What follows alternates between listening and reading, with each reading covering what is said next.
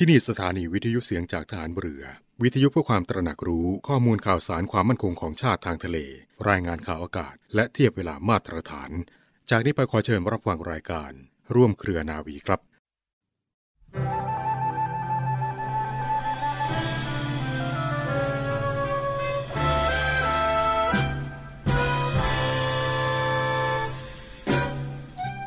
อคติ นั้นเป็นเหตุสำคัญที่ทำให้มองไม่เห็นทาง เพราะลำเอียงเข้าข้างตัวด้วยอำนาจความรักบ้าง ความชังบ้าง ความหลงไหลบ้าง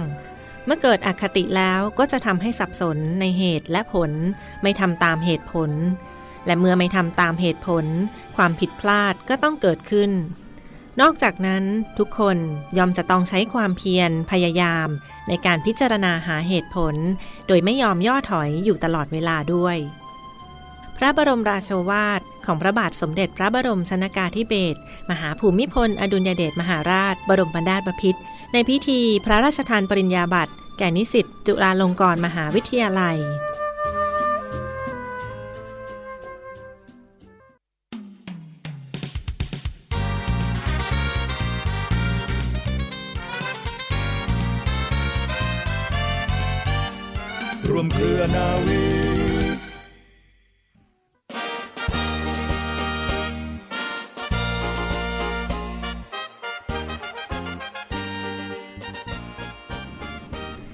วัสดีคุณฟังทุกท่านค่ะ ขอต้อนรับคุณฟังทุกท่านเข้าสู่รายการร่วมเครือนาวี กับเรื่องราวสาระความรู้และข่าวสารที่นำมาฝากคุณฟังเป็นประจำทุกวัน วันนี้โดยกันเช่นเคยนะคะกับดิฉันเรือโทหญิงวณิสราเกิดผู้ค่ะสำหรับเรื่องเล่าชาวเรือในวันนี้นะคะ มีเรื่องราวของหน่วยบัญชาการนาวิกโยธินเล่าเรื่อง เกี่ยวกับการรบบริเวณชายแดนด้านตะวันออกนำมาฝากคุณฟังกันค่ะ สืบเนื่องจากภัยคุกคามจากภายนอกประเทศที่เข้ามาพร้อมกับลัทธิคอมมิวนิสต์ซึ่งเป็นขั้วมหาอำนาจของโลก โดยมีบทบาทในการแทรกแซงผลักดันให้เกิดความขัดแย้งตลอดแนวชายแดนมาเป็นเวลาหลายสิบปีนะคะกรมนาวิกโยธินในขณะนั้นได้รับมอบหมายให้จัดกำลังเฉพาะกิจขึ้นเพื่อปฏิบัติงานในพื้นที่จังหวัดจันทบุรีและจังหวัดตราด เป็นการสู้รบระหว่างทหารนาวิกโยธิน กับกำลังทหารกัมพูชาประจำถิ่น ภายใต้การนำของสมเด็จนโรดมศรีหนุ ซึ่งมีการกระทบกระทั่งและปะทะกันปะปาย อยู่ในวงจำกัดไม่ขยายวงกว้างกรมนาวิกโยธินนั้นได้จัดกำลังเข้ารักษาพื้นที่และผลักดันอยู่หลายครั้งค่ะ พื้นที่ในการสู้รบหลักก็ได้แก่พรมแดน บ้านหาดเล็ก ช่องเขาคีรีวง และด้านอำเภอโป่งน้ำร้อน โดยจัดกำลังตอบโต้ต่อภัยคุกคามจากนอกประเทศตั้งแต่ระดับหมวด ถึงระดับกองร้อยตามสถานการณ์ที่เกิดขึ้น ต่อมาการเมืองในกัมพูชาเกิดการเปลี่ยนแปลง รัฐบาลทหารของนายพลลอนนอนนั้นได้เข้าปกครองประเทศ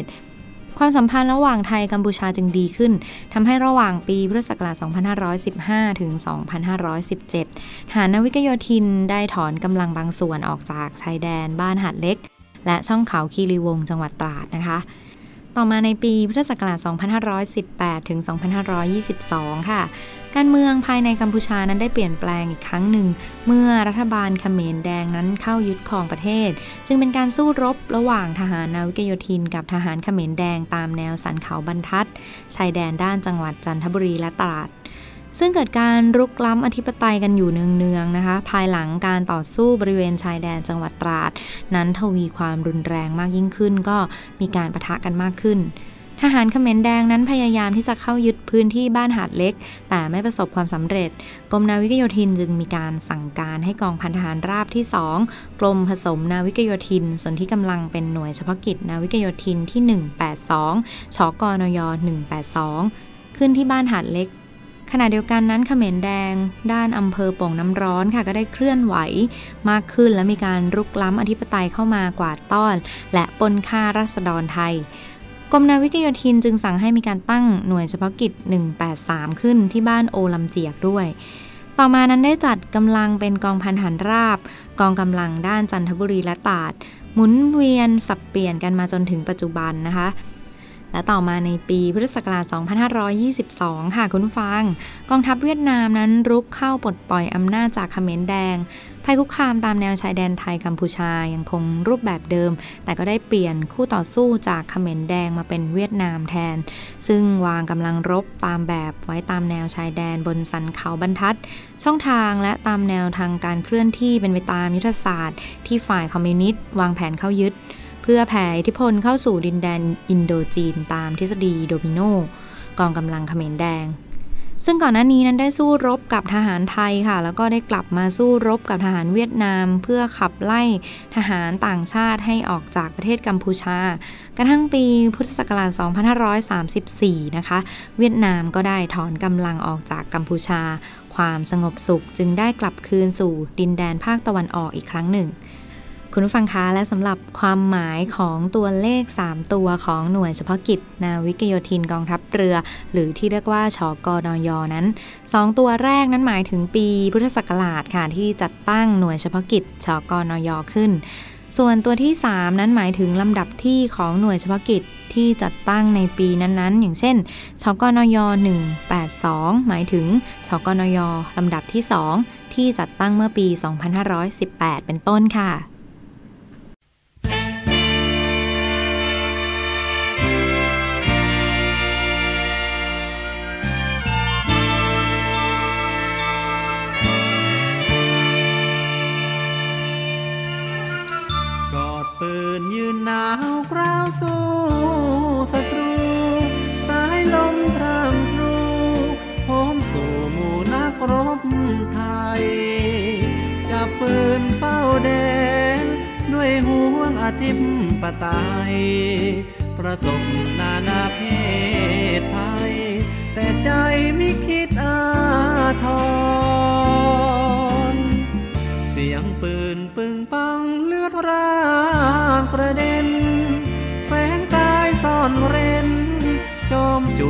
นักรบซอกซอนศัตรูมูใดยามใจเข้ามารานร้อน จะเข็นขาให้มวยมอนผมลงเส้นปัตภีดอกประดูชื่อนี้ฝากจำใส่ใจ เลือดนักรบไทย สุภาพบุรุษนาวี ยามศึกเยี่ยมหานล้างพลานอริภัยรี สิ้นศึกเพียงสร้างความดี เป็นสีของพวงประชา อยู่ดีเถิดนานาวีคุ้มไทย ขอเฝ้าเขตไทย และถิ่นนาให้ท่านสบายหญิงชายชาวพวงพาราวางใจเธอชาวไทยนาประดูจะเฝ้า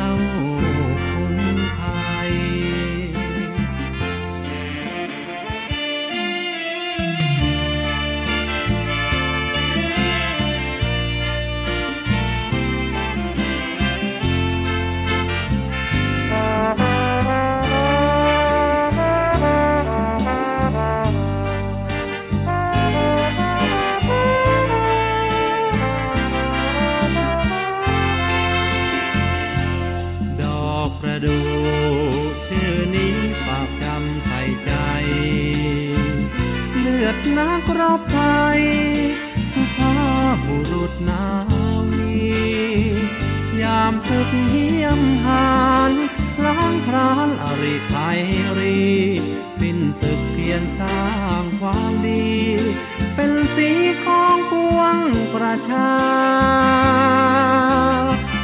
อยู่ดีเถิดนานาวีคุ้มภัย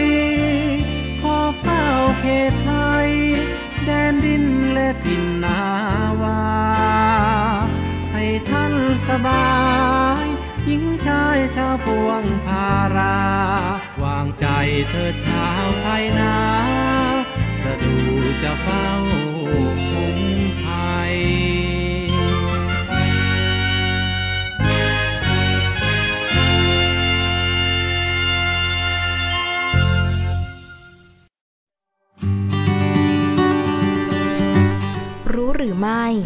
แนวทางในการรับมือกับข่าวร้าย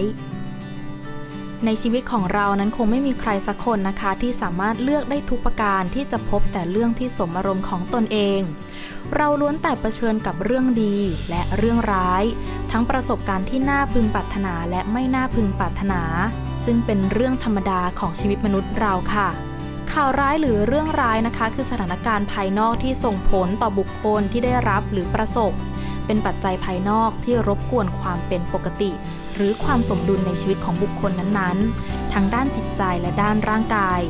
ข่าวร้ายหรือเรื่องร้ายนะคะ รวมถึงการสูญเสีย ความเจ็บปวด เหตุการณ์ท้าทายต่างๆ ไม่ว่าจะเป็นเรื่องที่กระทบจิตใจอย่างรุนแรง เหตุการณ์ในชีวิตประจำวันที่รบกวนจิตใจ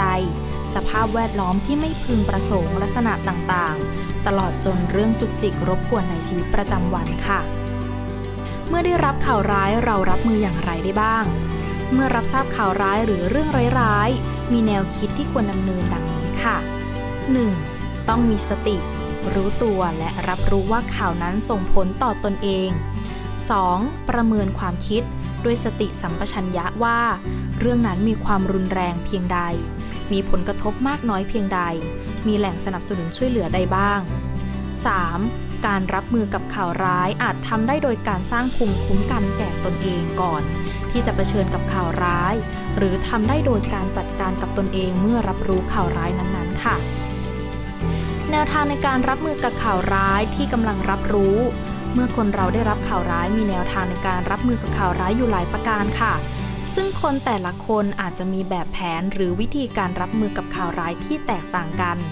ทั้งนี้อาจจะไม่มีคำตอบตายตัวว่าวิธีใดเหมาะสมที่สุด เราแต่ละคนนะคะล้วนมีเอกลักษณ์เฉพาะตน จึงควรสำรวจตนเอง และหาจุดที่พอดีหรือลงตัวสำหรับตนเองค่ะ แนวทางเบื้องต้นในการรับมือกับข่าวร้ายมีดังนี้ค่ะ 1. เผชิญโดยตรงด้วยการมองบวก มีความรัก และเมตตาตนเอง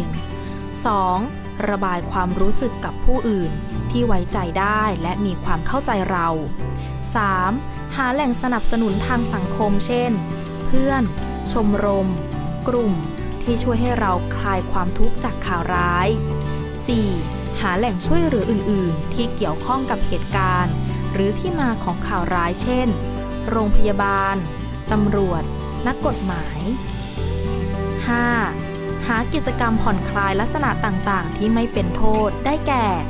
การออกกำลังกาย การเล่นกีฬา การฟังดนตรี การปลูกต้นไม้ การทำงานอดิเรกต่างๆ เป็นต้น 6. การหลบเลี่ยงจากสถานการณ์ชั่วคราวค่ะนอกจากนี้นะคะเรายังมีแนวทางในการฝึกฝนตนเองเพื่อรับมือกับข่าวร้าย ซึ่งเป็นหนทางที่ยั่งยืนมากกว่าดังนี้ การสร้างภูมิคุ้มกันตนเองค่ะ 1. รู้จักตนเอง เข้าใจตนเอง และให้ความรักความเมตตาต่อตนเองค่ะทำได้โดยการฝึกจิตใจ รู้จักพิจารณาตนเองอยู่เสมอ ใคร่ครวญทบทวนความคิด การพูด การกระทำของตนเอง ให้เกิดความรู้เท่าทัน เกิดการยับยั้งชั่งใจ ไม่ถลำไปในทางที่ทำร้ายตนเอง หรือทำร้ายผู้อื่น ในทั้งทางความคิดคำพูดและการกระทำ นอกจากนี้จะต้องใคร่ครวญให้เข้าใจตนถึงสาเหตุการกระทำของตนเอง โดยการวิเคราะห์หาเหตุผล อย่างตรงไปตรงมา การฝึกสติและสมาธิในการดำเนินชีวิตค่ะ 2. การฝึกวิธีคิดที่เป็นเหตุเป็นผลและลดการคิดที่ขาดเหตุผลค่ะ เช่น คนเราต้องมีความสมบูรณ์แบบ ความล้มเหลวเป็นสิ่งชั่วร้าย การมีชีวิตที่ดีเราจะต้องไม่มีปัญหาใด ๆ เมื่อเราเป็นคนดีทุกคนควรจะรักเรา 3. ฝึกทักษะที่จำเป็นในการสื่อสารได้แก่ การฝึกปฏิเสธ การฝึกพฤติกรรมยืนยันสิทธิ์ของตน การฝึกฟังและพูดอย่างมีประสิทธิภาพ 4. ฝึกทักษะการดำเนินชีวิต และการแก้ปัญหาต่างๆ ได้แก่ การรู้จักและเข้าใจตนเอง การวางแผนชีวิต การตั้งเป้าหมายชีวิตทั้งระยะสั้นและระยะยาว การคิด การตัดสินใจ การใช้วิจารณญาณ สิ่งสำคัญที่อยากจะสรุปไว้เพื่อรับมือกับข่าวร้ายก็คือ การมีสติสัมปชัญญะค่ะ ต่อเนื่องกันในช่วงนี้กับข่าวสารจากกองทัพเรือรายการร่วมเครือนาวี รับฟังผ่านทางสถานีวิทยุเสียงจากทหารเรือ สทร 15 สถานี 21 ความถี่ ทั่วประเทศไทยนะคะ วันนี้มีอีกหนึ่งบรรยากาศสำคัญที่ผ่านมาในส่วนของกองทัพเรือ ซึ่งก็มีกิจกรรมของโครงการมูลนิธิ อนุรักษ์แนวปะการัง และสิ่งมีชีวิตใต้ทะเลไทย ตามแนวพระดำริ สมเด็จพระเจ้าลูกเธอ เจ้าฟ้า สิริวัณวรี นารีรัตนราชกัญญา บรรยากาศเมื่อสัปดาห์ที่ผ่านมาที่บริเวณอำเภอสัตหีบ จังหวัดชนบุรีค่ะ กองทัพเรือได้จัดกิจกรรมรักทะเลไทย ตามแนวพระดำริ สมเด็จพระเจ้าลูกเธอ เจ้าฟ้า สิริวัณวรี นารีรัตนราชกัญญา ซึ่งกิจกรรมในครั้งนี้เนี่ยก็ไปจัดกันที่หาดเตยงาม โดยบัญชาการนาวิกโยธินกองทัพเรือนะคะที่อำเภอสัตหีบ จังหวัดชนบุรี กับกิจกรรมรักทะเลไทย ตามแนวพระดำริค่ะ แน่นอนว่าก็มีวัตถุประสงค์เพื่อกระตุ้นให้พวกเราคนไทยหันมาดูแลรักษา แนวปะการัง และสิ่งมีชีวิตใต้ทะเลไทย รวมทั้งทรัพยากรธรรมชาติทางทะเลของไทยต่างๆ ให้มีความอุดมสมบูรณ์และยั่งยืนอย่างต่อเนื่อง และก็มีกิจกรรมในครั้งนี้ก็ไปจัดกันที่บริเวณหาดเตยงามโดยบัญชาการนาวิกโยธินกองทัพเรือนะคะ ซึ่งก็มีทั้งในส่วนของผู้ร่วมพิธีทั้งข้าราชการจากกองทัพเรือ และในส่วนของหน่วยงานที่ร่วมสนองพระดำริ ไม่ว่าจะเป็นกรมทรัพยากรรทางทะเลและชายฝั่ง กรมประมงนะและในส่วนของหน่วยงานส่วนราชการในพื้นที่อำเภอสัตหีบ จังหวัดชลบุรี กรมอุทยานแห่งชาติ สัตว์ป่าและพันธุ์พืช กรมทรัพยากรทางทะเลและชายฝั่ง และมีชมรมศิลปะ สัตหีบที่มาร่วมบรรยากาศในครั้งนี้ด้วยค่ะซึ่งกิจกรรมในครั้งนี้ค่ะก็มีพิธีเปิดกิจกรรมรักทะเลไทยตามแนวพระดำริ ไปเป็นที่เรียบร้อยแล้วนะคะ มีทั้งการมอบรางวัลประกวดวาดภาพจำนวน 25 รางวัลด้วยกันนะคะรางวัลประกวดวาดภาพให้กับน้องๆ เยาวชนที่ได้รับรางวัลในครั้งนี้สำหรับการจัดกิจกรรมรักทะเลไทยตามแนวพระดำริ ซึ่งก็มีคณะกรรมการที่เกี่ยวข้องทั้งหมดมาร่วมสร้างบรรยากาศในครั้งนี้ แล้วก็มีการมอบรางวัลให้กับน้องๆ จากโรงเรียนที่ได้รับรางวัลจำนวน 25 รางวัลด้วยกันนะคะแล้วก็เป็นการจัดแสดงเทศกาลผลงานกันไปเป็นที่เรียบร้อย นอกจากนี้ค่ะก็มีกิจกรรมที่ดำเนินการอย่างต่อเนื่อง ไม่ว่าจะเป็นการทำความสะอาด เก็บขยะชายหาดนะคะรักษาความสะอาด โดยเฉพาะปลูกฝังให้น้องๆ เยาวชนที่เข้าร่วมกิจกรรมได้มา สัมผัสบรรยากาศของการรักทะเลทำความสะอาดชายฝั่งทะเลไทยให้มีความสะอาดนะคะแล้วก็มีการเก็บขยะใต้ทะเลดำน้ำเก็บขยะกันด้วยที่ท้องทะเลที่อ่าวไทยอำเภอสัตหีบ จังหวัดชลบุรีค่ะ นอกจากนี้ก็มีกิจกรรมมอบหอยมือเสือให้กับนักดำน้ำด้วยนะเพื่อเป็นการ ปลูกจิตสำนึกในการรักทรัพยากรธรรมชาติทางทะเลของไทย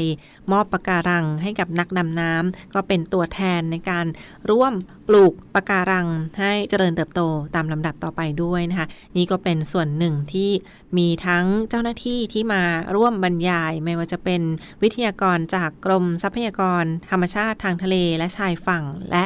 มีหน่วยงานที่มาร่วมบรรยายเกี่ยวกับวิธีการเสียบ กิ่งปะการังต่างๆ ด้วยนะคะ ในส่วนของกรมทรัพยากรทางทะเลและชายฝั่ง มอบปะการังให้กับนักดำน้ำและก็มีกิจกรรมการปลูก ปะการังกันด้วยที่อำเภอสัตหีบจังหวัดชลบุรีค่ะ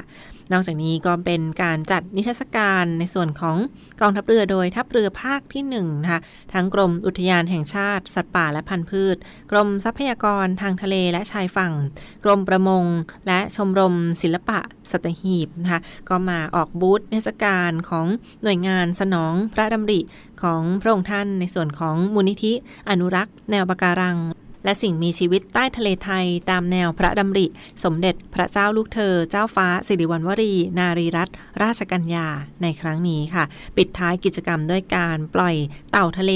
ลงสู่ท้องทะเลนะลูกเต่าทะเลจำนวนกว่า 37 ตัว ในส่วนของหน่วยงานที่เข้าร่วมกิจกรรมในครั้งนี้ค่ะ รักทะเลไทยตามแนวพระดำริ สมเด็จพระเจ้าลูกเธอ เจ้าฟ้าสิริวัณวรีนารีรัตนราชกัญญา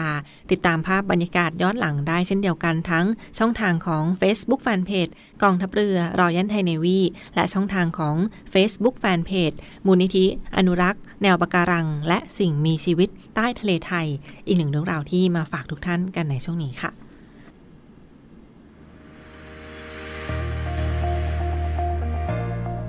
The Trusted Navy ขอเชิญร่วมติดตามข่าวสาร ภารกิจ และเรื่องราวที่น่าสนใจของกองทัพเรือ ผ่านช่องทาง YouTube ของกองทัพเรือด้วยการกดไลค์ กดติดตาม YouTube Channel กองทัพเรือ Royal Thai Navy Official Channel มาอัปเดตข่าวสารและร่วมเป็นส่วนหนึ่งของกองทัพเรือที่ประชาชนเชื่อมั่นและภาคภูมิใจ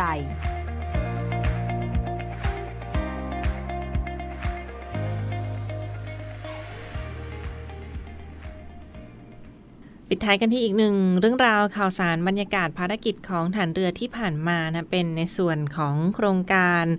ตามแนวทางพระราชดำริต่อต้านโรคขาดสารไอโอดีน ในส่วนของกองทัพเรือโดยทัพเรือภาคที่ 1 ค่ะ ทัพเรือภาคที่ 1 ได้ส่งมอบถวายอาหารทะเล และ ที่มีสารไอโอดีนนะให้กับในส่วนขององค์กรภาคประมง จังหวัดชุมพร และผู้ว่าราชการจังหวัดชุมพรนะคะเพื่อรับพระราชทานก่อนที่จะส่งมอบต่อผู้แทนกองทัพเรือ โดยทัพเรือภาคที่ 1 และก็เดินทางไปมอบให้กับพี่น้องประชาชน และน้องๆ เยาวชนของโรงเรียน ศูนย์การเรียนชาวไทยภูเขา โครงการตามพระราชดำริโรคต่อต้าน ต่อต้านโรคขาดสารไอโอดีนต่อไปนะคะ ซึ่งบรรยากาศก็ได้ผ่านไปเมื่อสัปดาห์ที่ผ่านมาที่บริเวณองค์การบริหาร ส่วนตำบลปากน้ำอำเภอเมือง จังหวัดชุมพร ได้มีพิธีส่งมอบปลากระตักแห้ง อาหารทะเลที่มีสารไอโอดีน พื่อมอบให้กับหน่วยต่างๆ ซึ่งในครั้งนี้กองทัพเรือโดยทัพเรือภาคที่ 1 ค่ะ ตามโครงการพระราชดำริต่อต้านโรคขาดสารไอโอดีน ขององค์กรภาคประมง จังหวัดชุมพร ซึ่งก็ประกอบไปด้วยสมาคมประมง ร่วมใจปากน้ำชุมพร สมาคมชาวประมง ปากน้ำหลังสวน และสมาคมชาวประมง เรืออวนซัง และเรือร่วมปากน้ำชุมพร ซึ่งที่ผ่านมาก็มีการประสานเชิญชวนมาอย่างต่อเนื่อง และทัพเรือภาคที่ 1 ก็ได้ดำเนินการส่งมอบปลากระตักแห้ง ปลาทูเค็ม และอาหารทะเลที่มีสารไอโอดีน เพื่อส่งต่อต่อไปตามแนวทางของโครงการ ต่อต้านโรคขาดสารไอโอดีน ตามแนวทางพระราชดำริค่ะซึ่งโครงการในครั้งนี้ค่ะเป็นโครงการที่เกิดขึ้นตามแนวทางพระราชดำริ ต่อต้านโรคขาดสารไอโอดีน ส่งมอบให้กับสำนักงานส่วนพระองค์ สมเด็จพระกนิษฐาธิราชเจ้า กรมสมเด็จพระเทพรัตนราชสุดา สยามบรมราชกุมารี เพื่อมอบให้กับนักเรียนและพี่น้องประชาชนในท้องถิ่นธุรกันดารโครงการดังกล่าวนี้ก็ได้เริ่มกันมาตั้งแต่ปี 2538ในสมัยที่พระบาทสมเด็จพระบรมชนากาธิเบศรมหาภูมิพล อดุลยเดชมหาราช บรมนาถบพิตรได้เสด็จทรงเยี่ยมราษฎรในพื้นที่ภาคเหนือ และทรงเห็นถึงพระสงฆ์นิกรที่ป่วยเป็นโรคขาดสารไอโอดีน หรือโรคคอหอยพอกเป็นจำนวนมาก ดังนั้นค่ะจึงได้มีการจัดตั้งโครงการนี้ขึ้น นั่นก็คือโครงการต่อต้านโรคขาดสารไอโอดีนตามแนวพระราชดำริ เพื่อเป็นการพัฒนาในเบื้องต้น จากนั้นสมเด็จพระกนิษฐาธิราชเจ้ากรมสมเด็จพระเทพรัตนราชสุดา สยามบรมราชกุมารี จึงได้ทรงดำเนินโครงการนี้อย่างต่อเนื่องมาจนถึงปัจจุบันนะคะแล้วก็มีการพระราชทานความช่วยเหลือให้กับผู้ป่วยที่เป็นโรคขาดสารไอโอดีน มาจนถึงปัจจุบัน ในส่วนของความสำคัญในครั้งนี้ค่ะ องค์กรภาคประมง จังหวัดชุมพร และกองทัพเรือโดยทัพเรือภาคที่1ก็มีการเชิญชวนองค์กรภาคเอกชน พี่น้องประชาชนทั่วไปนะคะมาน้อมเกล้าวน้อมกระหม่อมถวาย ทั้งปลากระตักแห้งจำนวน 750 กิโลกรัม ปลากระป๋องจำนวน 4,000 กระป๋อง และน้ำปลาจำนวน 3,600 ขวดด้วยกันค่ะ และมีท่านผู้ว่าราชการจังหวัดชุมพรก็ได้เป็นประธานในพิธีไปเป็นที่เรียบร้อยแล้ว ก่อนที่จะส่งมอบให้กับ ทัพเรือภาคที่ 1 เพื่อดำเนินการต่อไปนะคะ นี่ก็เป็นอีกหนึ่งบรรยากาศที่จัดขึ้นอย่างต่อเนื่องในแต่ละปีสำหรับโครงการต่อต้านโรคขาดสารไอโอดีน ตามแนวทางพระราชดำริที่มีหน่วยงานต่างๆ เข้ามาร่วมสนองพระดำริของพระองค์ท่านอย่างต่อเนื่อง และร่วมกัน ทั้งสมาคมที่ผ่านมาที่บริเวณจังหวัดชุมพร อีกหนึ่งเรื่องราวที่มาฝากทุกท่านกันในวันนี้ค่ะ และทั้งหมดก็คือข่าวสารจากรายการในวันนี้ ขอบคุณทุกท่านที่ติดตามรับฟังนะคะ และพบกันได้ใหม่ทุกวันเวลาประมาณ 12 นาฬิกาเป็นต้นไปทางสถานีวิทยุเสียงจากทหารเรือ วันนี้ลาไปก่อน สวัสดีค่ะ